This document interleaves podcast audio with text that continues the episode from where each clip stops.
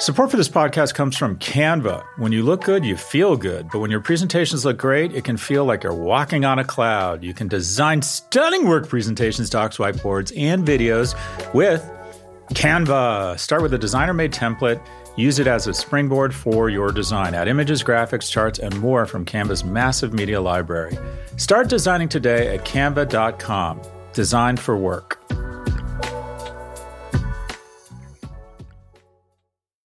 You know how to book flights and hotels.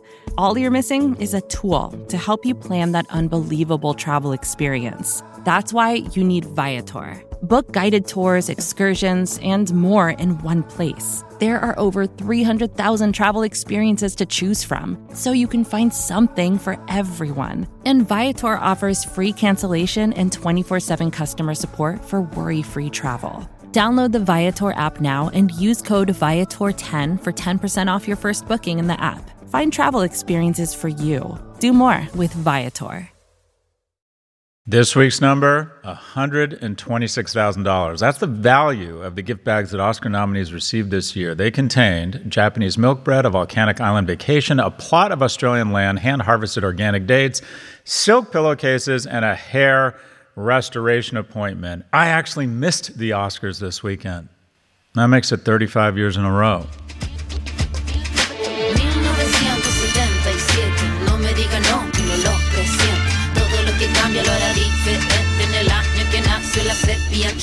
Welcome to Prof G Markets. Today, we're discussing calamity in the banking industry and what to expect next in the fallout from Silicon Valley Bank's collapse. Here with the news is Prof G media analyst Ed Elson. Ed, what is going on? I'm super busy, Scott. It's really good.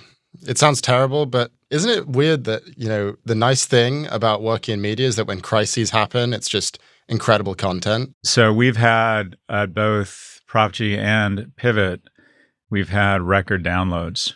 You can see why media likes tumult because people tune into the media and want other people's view and why I think they mostly they want insight and they want to hear about it, but I think for the most part they want someone to tell them to calm down, but what keeps them coming back is to create the situation room. I mean, can you imagine?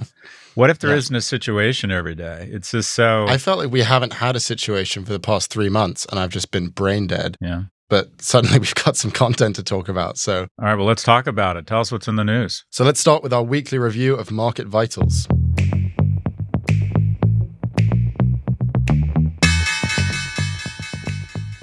The S&P 500 was volatile as banking news roiled the market. The dollar gained as a safe haven amid uncertainty. Bitcoin breached 26,000 briefly before falling again with the broader markets and the yield on 10 year treasuries was also volatile as traders bounced from stocks to bonds. Shifting to the headlines. Inflation slowed last month, but only slightly. The consumer price index showed prices increased 6% year over year. That's down from 6.4% in January. That data will inform Jerome Powell's interest rate decision at this week's Fed meeting. Meanwhile, the European Central Bank raised rates by 50 basis points. Meta is laying off 10,000 employees, or 13% of its workforce. That's on top of the 11,000 jobs it cut in November. In a memo, Mark Zuckerberg remarked, quote, a leaner org will execute its highest priorities faster. Meta's stock rose 7% on that news.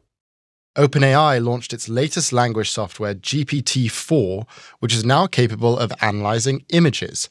It also scored in the 90th percentile of the Uniform Bar exam. That's an upgrade from its predecessor, GPT 3, which only reached the 10th percentile. Interestingly, Microsoft says it's been using GPT 4 for its Bing AI chatbot all along. Bing recently crossed the milestone of 100 million daily active users after launching last month. It's still way behind Google, though, which has a billion DAUs. And finally, Saudi Aramco, the world's largest oil company, reported a record net income of, get this, $161 billion for 2022. That's a 47% increase from 2021. And for more context, it's also almost three times the amount ExxonMobil made last year, which set the record for oil profits in the West. Scott, do you have any thoughts on this? So let's go from the top the interesting thing about Bitcoin is that there's going to be a lot that unfolds out of this mess with SVB.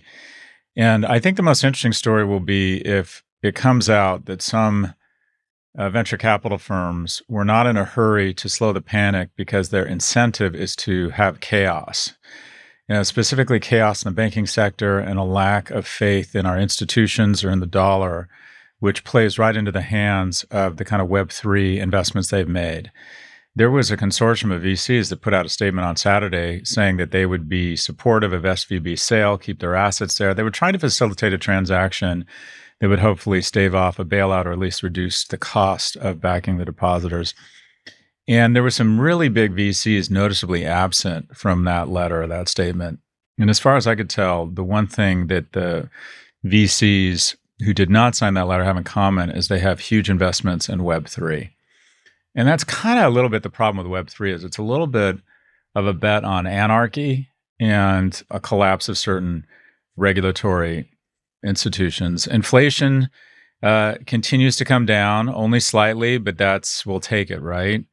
Uh, that's a that's good news. And the ultimate business strategy for 2023 isn't AI, it isn't supply chain, it's firing people, and that is it's sort of basic math, but people don't really recognize it or register how powerful it is.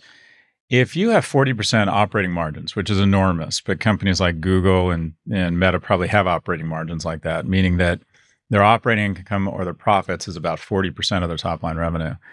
They can increase shareholder value one of two ways. They can either grow top line revenues by $2.5, by $2.50, or they can cut costs by $1. And so at some point, the easiest way to add a lot of shareholder value is to cut costs when your growth opportunities appear to be waning and you've stuffed so many calories down the esophagus of your company that there's fat everywhere, then the ultimate shareholder driven strategy is to uh, lay off people. Meta has basically doubled since November. And you're just going to see this everywhere. And we said this six months ago. We're just getting started. It's kind of the gift that keeps on giving. Now, at some point, you'll start cutting not only into muscle, but into bone. But I think they have a long way to go. If you look at how many people they hired, I think they're going to lay off 10 or 12,000 people and they're going to say, wow, no one seems to miss them. Uh, in terms of the latest GPT 4, I think it's super exciting. I think there's going to be so many new businesses uh, driven off innovation around AI. Yeah, I was thinking about communication strategy. I'm a communications firm. Well, I'm going to try and figure out how I can use AI and large language models to figure out what types of phrasing and communications are most tightly correlated with an increase in stock price. Or I'm going to try and find what types of crisis communications and statements and wording result in the lowest decline in stock price when you're announcing shitty earnings. You could build some sort of AI tool that would look at every number and word in a prospectus for financial disclosure of banks, assign a certain level of risk to them based on if it says we're invested in crypto. All right, that's very risky, or we're invested in overnight commercial paper, all right, that's not as risky. And it could do a stress test on every bank. And then you could sell that data back to the banks and say, We've done a stress test on you behind the scenes. Would you like to know what it says? So the companies that figured out the web first, the companies that incorporated e commerce first, the companies that figured out a way to communicate marketing through social media, they all shot out ahead or developed some sort of competitive advantage against their peer group. So it doesn't matter if you're in the communications business, the media business, or you fix cars, or you're in the automobile industry, whatever industry you're in, you're going to see a subset of that industry grow stakeholder value faster than others by leveraging this new technology. So, and then Saudi. Uh, yeah, I want to hear your thoughts on Saudi Aramco. You were just in Saudi Arabia like two days ago. Yeah, so I just got back from Saudi Arabia and Riyadh, and the thing that struck me there is just that well, one, and it the this is related. I think Saudi may have reported the the most profitable year in the history of all you know of all business 161 billion dollars um, that's just striking i mean that's more than apple that's just uh, that's just an unbelievable number and i had never been to riyadh i moved to london i want to spend more time in the gulf i'd never been there before i've been there four times in the last three months i've actually i've actually found the people you know quite warm and what struck me was i met a lot of young people in the services business entrepreneurs from europe from the Middle East. And generally speaking, they moved to Dubai for opportunity. And now they're moving to Riyadh. If you look at the kingdom's plans I mean, they're smart people. They realize we're out of oil in 30 or 50 years or whatever it is. And we need to pivot and transition to a non oil based economy. And we can do that with education, we can do that with tourism. But they are making these staggering investments in an attempt to pivot, kind of the mother of all pivots, if you will. And you talk about they're building cities from the ground up that I think they believe are going to be much bigger and bolder than Dubai. Tons of unbelievable investments in infrastructure and education. And you can just see that people go where the money is, people go where the opportunity is. And just as you saw a lot of people from the Middle East and Europe and Asia flock to Dubai, they're now flocking to Riyadh. Okay, we'll be right back after the break to discuss the fallout from Silicon Valley Bank. Stay with us.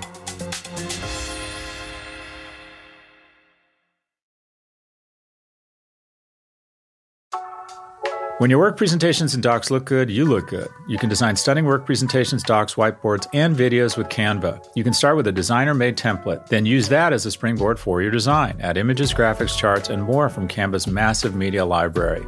Or get a huge head start with AI powered Canva presentations and docs. Just describe what you want with a few words, and Canva will generate amazing slides and text in seconds. It's AI that anybody can use, no matter what department you work in or whatever work task you need to get done.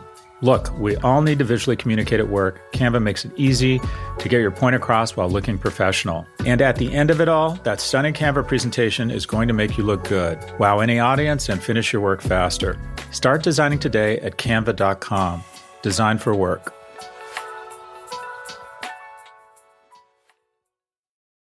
Eurovision is here. This year's contest gets underway this week in Malmö, Sweden, but this year's contest comes with a dose of controversy. I'll give you one guess as to what people are mad about. Yes, correct. It's that. Organisers of the Eurovision Song Contest say they are assessing whether Israel's entry breaks the rules on political neutrality. I think it's a shame. I think there's no way that, that Israel should be able to participate in Pro Palestinian protesters are taking to the Swedish streets. More than a thousand Swedish artists, including Robyn, have called for an Israel ban. Some European politicians are joining them. Charlie Harding from Switched On Pop joins us this week on Today Explained to help us figure out if Europe can sing its way out of this situation.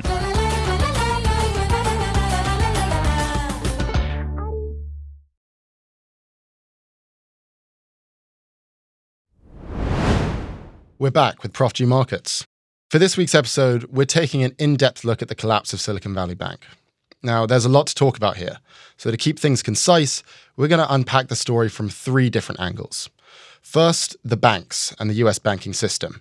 How did this happen? Has it happened before? How does this affect other banks?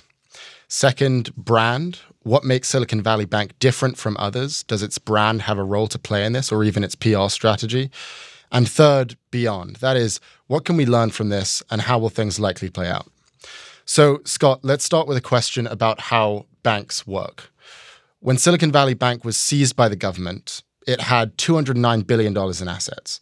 Yet the reason clients panicked is because the bank didn't have the cash to cover their withdrawals. So, sort of a fundamental question how can a bank with $209 billion in assets be essentially broke? Well, it's not that they're broke, it's just that they're illiquid. And that is one of the pillars of an economy like ours is banks take in money and then they will invest and loan out more money than is on hand.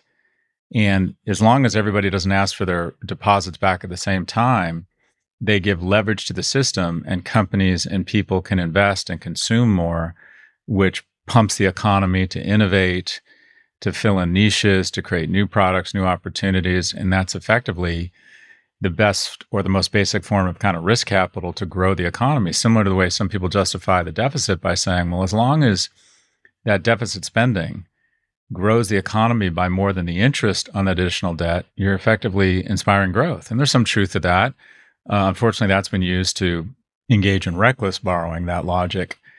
The reason we have regulation is to make sure that these companies or these banks can be stress tested in very severe liquidity crunches and there isn't a, a panic which creates a run on the bank and then the bank is kind of closed overnight. So, in theory, any bank could experience a bank run. There is no financial institution, as far as I know, that is immune that everybody, if everybody showed up at the same time and wanted all of their money back, I don't think there is a bank that could survive that because they don't have purely liquid assets and they loan money out to people for mortgages. They can't just call all the mortgages the same day.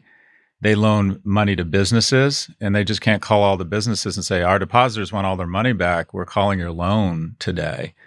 So there isn't a single bank. I, my understanding is that couldn't isn't subject to the risk of a bank run. The question is, how severe would it have to be? That's effectively a stress test. What your liquidity, your coverage ratios, your ability to raise capital if there's a scare and depositors show up and want their money back. And so far, the vast majority of days, the vast majority of years, the vast majority of banks, there's enough cash on hand to handle the deposits or the redemptions from depositors.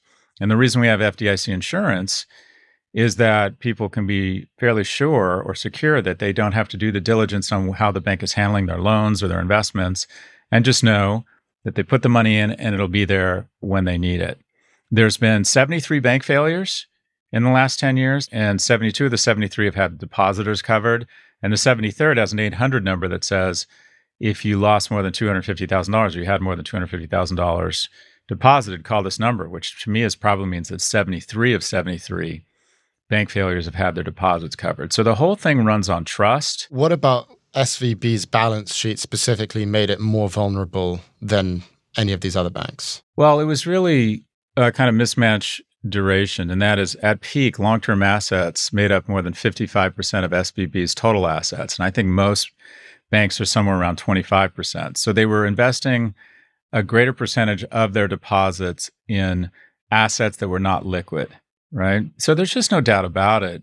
The risk management here was piss poor. And Bill Cohan, who we had on Pivot, would say that buying buying three-year mortgage-backed bonds or treasuries, even though they don't seem like risky assets, when you're investing at literally what appears to be the historic peak in terms of prices with the lowest interest rate, you're just setting yourself up for failure. So, and this is what happened with the interest rate move, the historic interest rate move upward, which took the securities value down SVB had more than 15 billion in unrealized losses due to the decline in the value of its long-term treasuries. Now, what they could have potentially done was had marked those securities through their value at that moment as opposed to what they would be worth at maturity, which kind of misled investors in the short run. And then when they announced, when they did the risk assessment and said we need to offload these things, get into shorter term, more liquid securities, but it's going to it's going to cost us $2 billion in losses. And they announced that we're raising this money. The way they communicated was so obtuse that it just created panic and started the run. And then the thing that people didn't recognize was the concentration of the business to not just one sector, but what appears to be a small number of individuals who could then call their entire portfolio of companies and effectively start a run on the bank. And when you start, I mean, just full disclosure, I'm either on the board of or the founder or an investor in four companies that had I don't know, 20 to 30 million dollars total at SVB. And when you start hearing from everybody that this company is pulling out, you kind of get worried, am I going to be the dumb one that doesn't pull money out? And it just creates a classic run on the bank. Yeah, we'll get into the VC aspect of this in a second. But one of the effects that we've seen this week is this massive drawdown in smaller bank stocks. So First Republic stock fell 75% on Monday. Western Alliance closed down 47%. The S&P's regional banks index, didn't realize they had that, fell 25%. And what's strange about this is that it all happened after the bailout was announced. Um, so my question is, why is there so much fear about these small regional banks if the problem has essentially already been solved by the government? Well, effectively, and this goes to your point, we have created a two tier banking system, or a two tier banking system is coming our way. And it was about to come our way in 48 hours. Instead, it's going to probably happen over, call it 48 months. And that is, even with the FDIC deciding and Janet Yellen deciding to step in and back depositors, there was still a lot of indigestion over the weekend. Will this be the first bank they don't bail out? People have had it with Silicon Valley. So, why do you need that stress? Is the offering from Silicon Valley Bank or these smaller banks so much better that it makes up for that potential for that kind of very long sleepless weekend. I'll just put my money with JP Morgan. Now, if they hadn't covered those deposits, within a week, that two tier system would have emerged. I was just going to mention that the numbers about you're talking about this flight to security, or maybe even like a flight to quality. But um, Bank of America saw more than $15 billion in deposits after SVB failed. And then JP Morgan, Citigroup, Wells Fargo, they've also seen billions in new deposits. Those numbers haven't been disclosed yet. And you mentioned in our special episode that you're sort of nervous about this. Um, why is it that bad? I mean, even from your, you've said that you want to keep your money in in Silicon Valley Bank or whatever the new entity will be. My question is like, why not just go for the secure option and put it in JP Morgan? What's what is frightening you about this? So, okay, so that's that's a fair question and what you have is this slow march now towards a two-tier system. And so for example, I have one company that has 8 million or had 8 million or has 8 million at SVB. We decided to take half of it and put it at JP Morgan. And that is to be fair, if you're on the board of a company or fiduciary, and part of the fiduciary responsibility is to manage risk. So we thought, okay, let's not have 100% of our capital ever again at any one bank. The hard part is it, and Bill Cohan argued this, it might be time for some consolidation. It might make sense to have fewer banks that are better capitalized. That there's an argument for that. What I think the downside here is that simply put, less competition is bad for the end consumer and that is SVB came up with a lot of innovative products. They sort of pioneered, I think, the venture debt market when General Catalyst invested whatever it was 17 million in L2 in 2014. SVB and Co2 came in and said, "We'll give you 5 million dollars in venture debt, which is debt that is non-dilutive." And you, I got in a crazy low interest rate, three and a quarter percent plus warrants. By the way, they made a lot of money on that. And the reason why I think I, we ended up going with Co2 is because there were two bidders, and because there's two bidders, you can play them off of each other. Competitive market, the invisible hand of the market lowers the costs on the end entrepreneur and the small company. So a really robust banking system, and what I mean by robust, I mean a lot of players competing against each other, leads to better terms for consumers, borrowers, and businesses. Now, having said that, regulators need to make sure that they don't get so aggressive that they subject themselves and their depositors and the FDIC and the system to undue risk. There has to be certain capital coverage rate and liquidity ratios. But what I worry about is we end up with, if they hadn't covered these deposits, what I saw is that slowly but surely, or maybe even fast and surely, you end up with like five banks that have 80% of all assets. And what do they do? Especially because some of them are especially strong in certain regions they slowly but surely raise the fees and lower the services. The final thing that we have to sort of cover quickly on this banking section uh, is what's going on with Credit Suisse. So on Wednesday, Credit Suisse's largest shareholder, Saudi National Bank, said it would not provide any more financing to the bank, and Credit Suisse's stock dropped 30% immediately. And this sparked sort of a wider sell off of European bank stocks. Um, but then eventually, the Swiss central bank stepped in and said it would offer a liquidity backstop you know, first, I, we just need to get your take on this. But my specific question would be um, it's very unusual that this happens several days after the SVB collapse. So, do you think these two events are in any way related to each other? Oh, they're 100% related. I mean, to a certain extent, America, the American banking system might come out of this stronger because all of a sudden everyone sharpened their pencil and is running kind of mini stress tests on every bank they have their deposits with. And the U.S. banking system looks like it's going to survive the stress test. It's basically uh, its shareholders and its depositors and its regulatory agencies are saying, okay, what happened at SVB with an increase in interest rates, with mismatched durations in terms of investment, poor risk management, and a quote unquote run on the bank, if you will, everyone is in a very disciplined, meticulous, and maybe even anxious and sometimes paranoid way looking at their bank. And it looks as if the US banking system kind of comes out of this, you know, battle tested, if you will. I'm not sure that's true of banks in other regions. And that is, you can bet that everyone's looking at big banks with a lot of these types of corporate deposits and saying, well, what is their percentage of investments in long term securities? Who's pulled an SVB, but worse? Who's vulnerable? And I don't know how the other banks, you know, Credit Suisse, a European bank. Uh, you know, you don't know how. How's Deutsche Bank? You can bet Bank of Japan. Everybody is getting out their pencils and saying, okay, what happened there? And then all of a sudden they report, okay, people are pulling out of their deposits here, and then boom, it's a downward spiral. So I wouldn't be surprised at all if you see a lot of stories from banks in different nations that don't appear to have the same amount of Kevlar as US banks. Okay, thanks, Scott. Let's go to Mia on the street. In order for banks to work, they need trust. But do people really trust their banks? Let's find out. So, where do you keep your money? Uh, my money's in a few different bank accounts right now. Okay, and why a few, not just one bank? Um, kind of dependent on the interest rates, who's doing some some hot deals. That's smart finance girly. uh, we bank with Mercury as a business, and personally, I work with First Republic, which I think is probably going to end poorly for me. Uh, I put my money in my local a local bank uh, that's located uh, like a half an hour drive from where I live. Does that make you trust them more? Do you think? Yeah, because they're like they they they're really good like customer service and they're really nice. They know you and you get like your own guidance counselor. How much do you trust your banks? So until now, like big trust.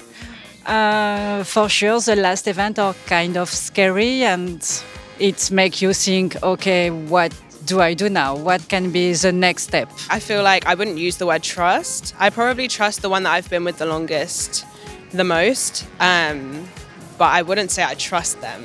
no, I don't know. Not really. I'm in the middle with Bank of America. Like, it is super corporate. I wouldn't trust it the more corporate it is. I don't think I have trust in any bank, but, you know, you can't in 2023 put your cash in a shoebox under your bed. Are you worried about First Republic?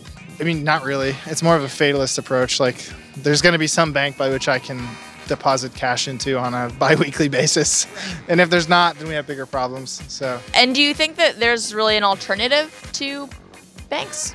Uh, not that I'm advocating for storing enormous amounts of cash under your bed, but uh, I do think, especially when the market gets gross, everyone goes back to cash. Also, I'm sure there's a bunch of crypto bros walking around. I do a lot of stuff with uh, crypto, DeFi, um, and stablecoins. Actually, a lot of what I do is is in stablecoin. Uh, so what happened with SVB was very interesting because there was impact to Circle's product. USDC. Part of their reserves for the for the currency were in SVB, and people didn't know if SVB deposits would be worth anything. Seems a little antithetical to the purpose of a decentralized exchange and a decentralized form of currency that then the thing that is backing that decentralized currency is centralized, then the entire thing is not decentralized. Does that make you feel less confident or like trust less the idea of a decentralized stablecoin? That's a good question. um, I, I'm I personally in in the current financial ecosystem, I'm okay relying with banks, and the fact that it did end up guaranteed and that withdrawals open back up gives me a lot of confidence in holding USDC. Thanks to the U.S. government. Thanks, Mia. Let's move on to our next topic branding. So, in our special episode of the weekend, you mentioned that Prof G Media is banked with SVB. Um, and as you mentioned today, it's the bank for most or all of your startups. And something I've realized recently is just how much we all underestimated the importance of SVB to the whole startup ecosystem. So, you know, half of all venture backed tech companies bank with SVB. Practically every founder I know uses it, which to me speaks to the strength of the brand. So, based on your experience, can you walk us through why people bank with SVB, what was appealing about the brand in particular, and potentially if that brand had any role to play in this collapse? Well, so SVB did what a niche brand, a successful niche brand does, and that it figured out its market and what specific needs that market has. They were doing exactly what you're supposed to do from a from a kind of product market fit standpoint. Now, where the brand came into play was all the societal anxiety in resentment from citizens, taxpayers, and their representatives around backing the deposits. I won't even call it a bailout, but backing the depositors of Silicon Valley Bank 100 cents on the dollar. And that is purely a brand based issue. If this bank, if SVB had been called or named first agricultural of Iowa, there wouldn't have been any argument. They would have come in right away. It would have been over. There wouldn't be a bunch of resentful Americans and politicians swiping at SVB. And there are few brands that have fallen further faster than Silicon Valley. This is a group of people who take enormous risks with kind of American capital. What do I mean by that? They build an app, a social media app, and they recognize they take big risks, invest a lot of their own and other people's capital, enormous upside. They capture all of the upside, even more by weaponizing government and ensuring that there's all sort of tax breaks and loopholes and subsidies and first 10 million out, small business 1202. And then American households that have teenage girls pay the price for the risk they're taking. You know, I want all of the upside of the shareholder value increase, but the externalities of an attention based economy is borne by households across America. I'm going to build or invest in a ride hailing company that's unprofitable. It'll create tens of billions of dollars in wealth for shareholders, but labor pays the price. Contractors in California and across the nation no longer have overtime or workers' comp because this company figures out a way to spend $120 million to pass a proposition that classifies who used to be employees as contractors. So I think there's a general feeling that if you were to take the three largest coal fired plants in the world, or the big puffs that have created climate change or a worse environment, you'd say, well, it's the suburbanization of America, it's the industrialization of China. But also, I would argue one of the biggest coal fired plants is in Palo Alto.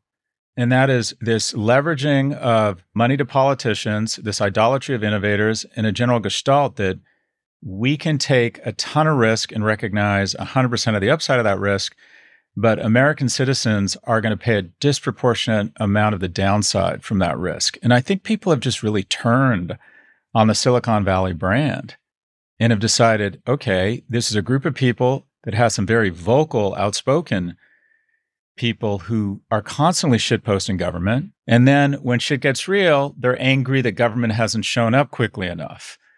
So there's a lack of citizenship and a plethora of survivalist mentality. Where let's build a bunker in the forest, you know, put signs up everywhere, trespassers will be shot, the US government is the enemy, but I expect the government to connect my electricity and my water and my heating. And when there's a fire in the backyard, when I'm trying to innovate and invent new chemicals, I start bitching that the Coast Guard and the fire department and the Navy aren't here in 60 seconds to save my ass. Just as there's two tiers in banking emerging the bulletproof banks and everybody else, there's two tiers of VCs developing. One is what I call venture capitalists who are citizens. Hemant Taneja from General Catalyst had tried to assemble a group on very short order on the Saturday, last Saturday, issuing and articulating support for the bank and saying we'll keep our business with the bank if someone acquires that. I think that's a constructive attempt to um, solicit more interest in an acquirer that ultimately costs the government less and create stability. I think that's citizenship. You had venture capitalists like or investors like Ron Conway and Reid Hoffman, not on Twitter, but behind the scenes working with Nancy Pelosi, working with Governor Newsom, working with Ro Khanna, Representative Khanna, to educate and discuss with the Fed why they believed you needed to back these deposits, how it could be most orderly, how they could position the bank for the best sale such that it didn't end up costing the government. They were trying to play a constructive role. And what you also have is this thickening band of what I call venture catastrophists. Catastrophism is a belief that the world has largely been shaped by a series of sudden, violent shocks on a global level. In addition, we have an attention economy where you can be famous just for being famous. You can make money just for claiming that you're the best business person in the world or saying a, offensive things about women and showing your cars. And even if people don't like you for the right reasons, it pays to be famous on TikTok. You can monetize it. So you take all of these dynamics and it leads to smart people with huge followings going on Twitter to their hundreds of thousands, if not millions of followers and saying in all caps, you should be terrified On Monday morning, there are thousands of people lining up around banks. Some will get their money out, most will not. Chaos will ensue. I mean, quite frankly, that's just not helpful. They have a right to pull their money out, they have a right to free speech. But Martin Luther King called it the beloved community. Uh, Johnson called it, you know, the great society. This notion that we are supposed to be, as a whole, greater than the sum of all the individuals. And we've hit such a hyper individualism that it appears these individuals get some sort of reward from being catastrophists, from being incredibly loud, even if it creates more systemic risk to the system. And I think a lot of it comes down to we talk a lot about what you, you know, advise to young people. It's like what kind of person, what kind of leader, quite frankly, what kind of man do you want to be? You're in a foxhole. And just as I say, there's no atheist in foxholes, the worst person to be in a foxhole with is a libertarian. Do you want to be in a foxhole with someone who's calm, deliberate, doesn't have knee jerk reactions, isn't communicating on Twitter, but is calling people and getting shit done? Right? Do you want to be the Ron Conway or the Reid Hoffman of the world? Or when the first bullet flies overhead, do you want to start screaming, We're all doomed? And screaming at the top of your lungs and giving away your position to the enemy, making things worse, increasing the likelihood of danger? dangers. Like that, the kind of person you want to be. There was it reminds me in 1984, there was a police officer who planted a bomb, and I'm not accusing them of being terrorists, who planted a bomb underneath the undercarriage of a bus carrying the Turkish Olympic athletes and then found the bomb so he could be a hero. And when you follow these guys' Twitter feeds, you, you distinctly get the feel they would like to see a catastrophic outcome such that they could take credit for either calling it or or saying that it was because of them that they saved it. It feels as if they have a vested interest not in the health of America, but in validating their own views around catastrophe. Here's the stat that really pisses me off, which I saw the other day, which is that in January 2023, there was an estimated $290 billion in dry powder, that is just readily available cash on the sidelines, in US VC funds. And if you look at the amount of deposits that were in SVB, it was 175 billion. So that's the maximum amount that could have been lost. And you have all of these VCs, as you're saying, catastrophizing, their hair is on fire, when in reality, they could dip into their own pockets and solve the problem. They actually have double the amount that you'd need, the maximum amount that you'd need to cover that hole. But they're pretending that this is a gigantic systemic wide issue when in reality, I mean, I feel like you sort of add to the the the analogy there where like you know you've got a guy in a foxhole who's freaking out not because he's gonna not because everyone's gonna die but because his net worth is gonna get cut in half and that to me feels like the most ridiculous part of this that actually you know they're worried about, oh, we're not going to be able to make payrolls for these companies. Actually, you can make payrolls. And all of the most honorable VCs and probably the best VCs said to their to their startups, yeah, don't worry about this. We've got you for at least the next four or five months. At least that was the case for the founders that I know and the VCs that they're, that they're partnered with. They said, yeah, we're worried about this. Our accounts are frozen, but I got a call from my VC. They said, don't worry. We're going to protect you. We're going to provide you that liquidity. We've got your back. And we're going to guarantee you that for the next four to five to six months, you're going to have enough runway to make your payrolls and we're going to fix this thing. And that's what every good, decent, VC should do and can do because they all have the cash to provide it. My company, my edtech company, and every company I've started for the last 10 years is backed by General Catalyst. And I knew they didn't even have to call me, and they did. They would have our backs, that they would give us the money we needed to make payroll. That's just how they roll. None of them were on Twitter saying the world was going to end. And to be online claiming it was the end of the world again, it's not even going into a crowded theater, it's going into a crowded stadium and screaming fire, or it's it's being an arsonist and then grabbing a hose and saying, I'm a hero. We'll be back with more after the break.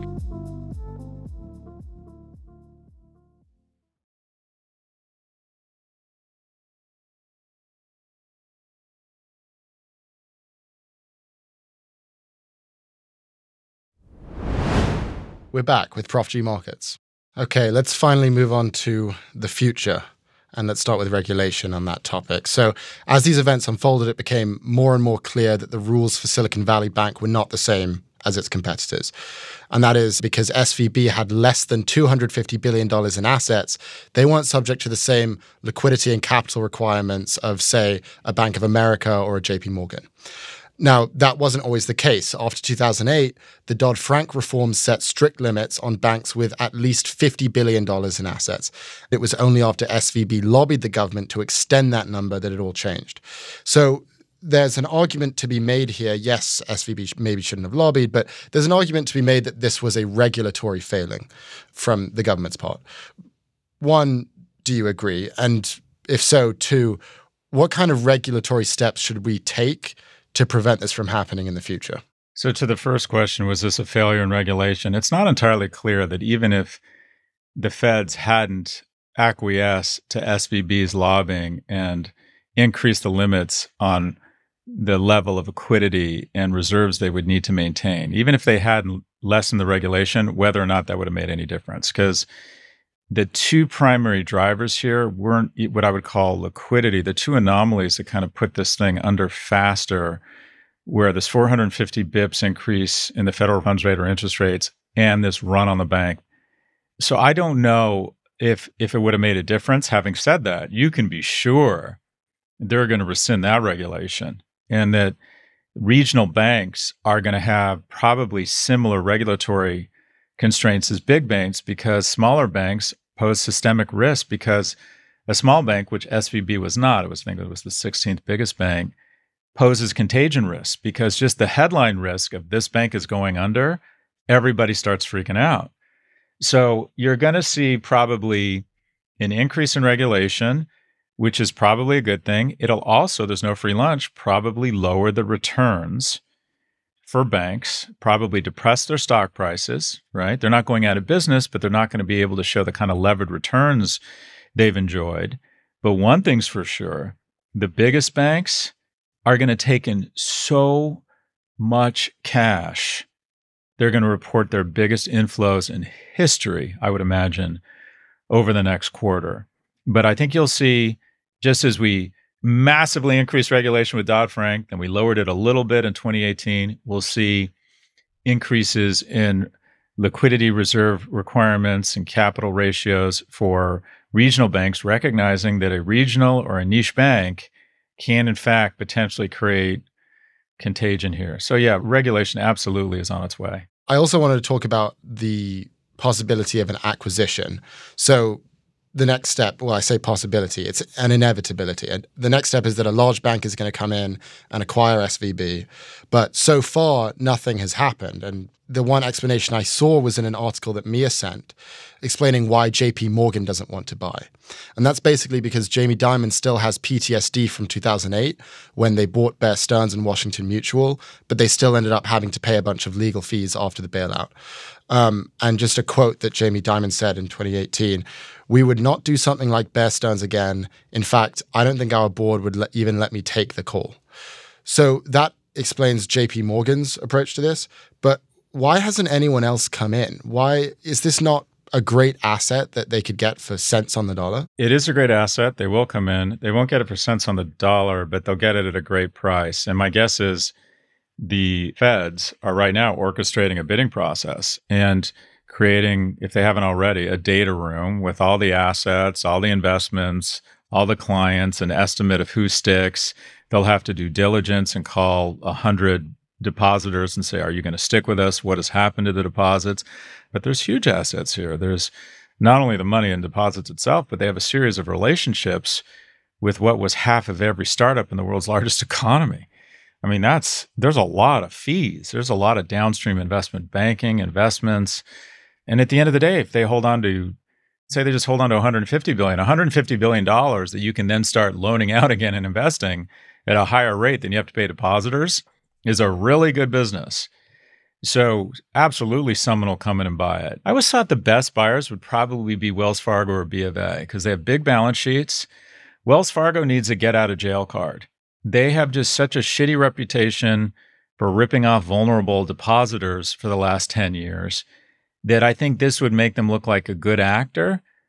And in addition, alongside of B of A, they have their roots in the Bay Area. Wells Fargo and B of A were founded in the Bay Area. So it strikes me that it kind of fits their brand positioning, their relationships, they have the balance sheet.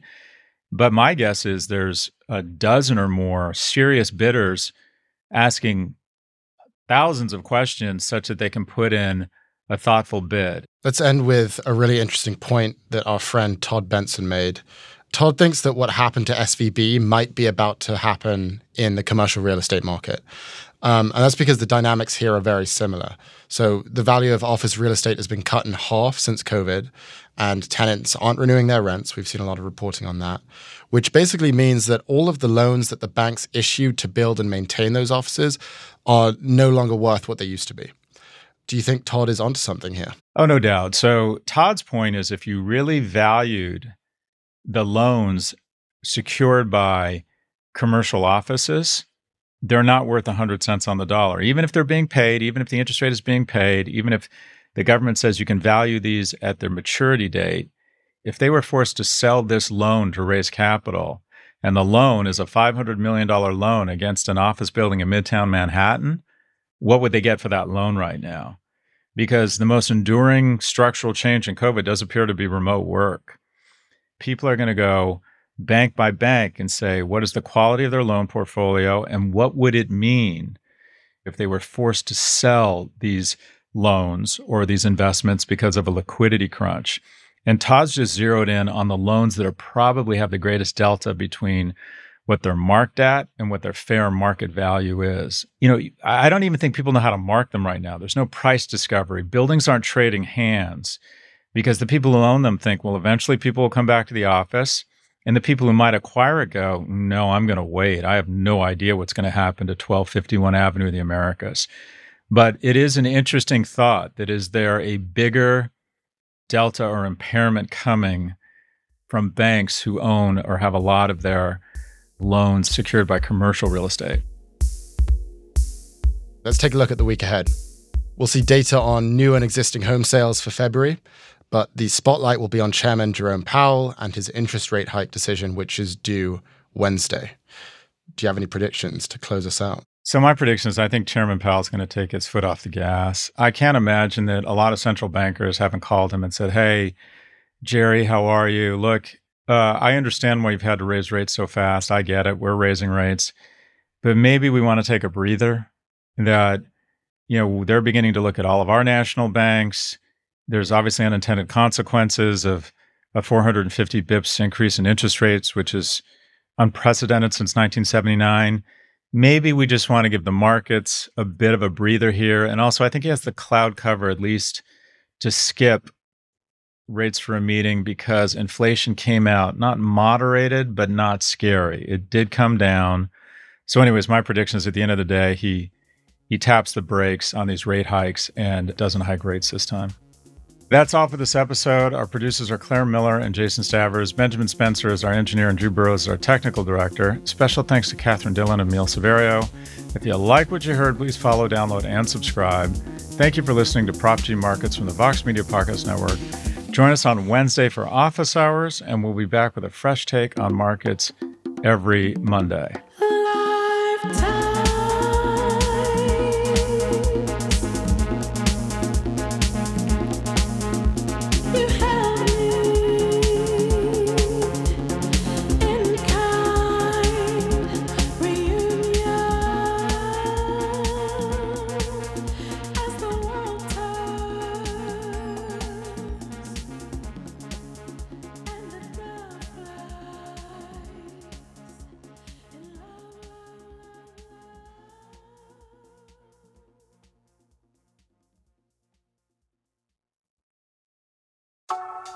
Thanks to Canva for their support. You're busy, there's no denying that, and we all wish for just a little more time in the day. So why not let Canva help you get your work done faster and more efficiently? You can get started with their AI powered presentations. Just describe what you want with a few words, and Canva will generate amazing slides in seconds. It's AI that anybody can use, no matter what department you work in or whatever task you need to get done. Finish your deck faster. Start designing today at canva.com. Designed for work.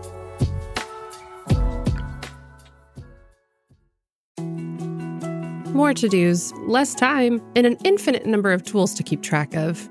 Sometimes doing business has never felt harder, but you don't need a miracle to hit your goals. You can just use HubSpot because their all in one customer platform can make growing your business infinitely easier. Imagine this high quality leads, fast closing deals, wildly happy customers, and more benchmark breaking quarters. It's not a miracle, it's HubSpot. Visit HubSpot.com to get started today.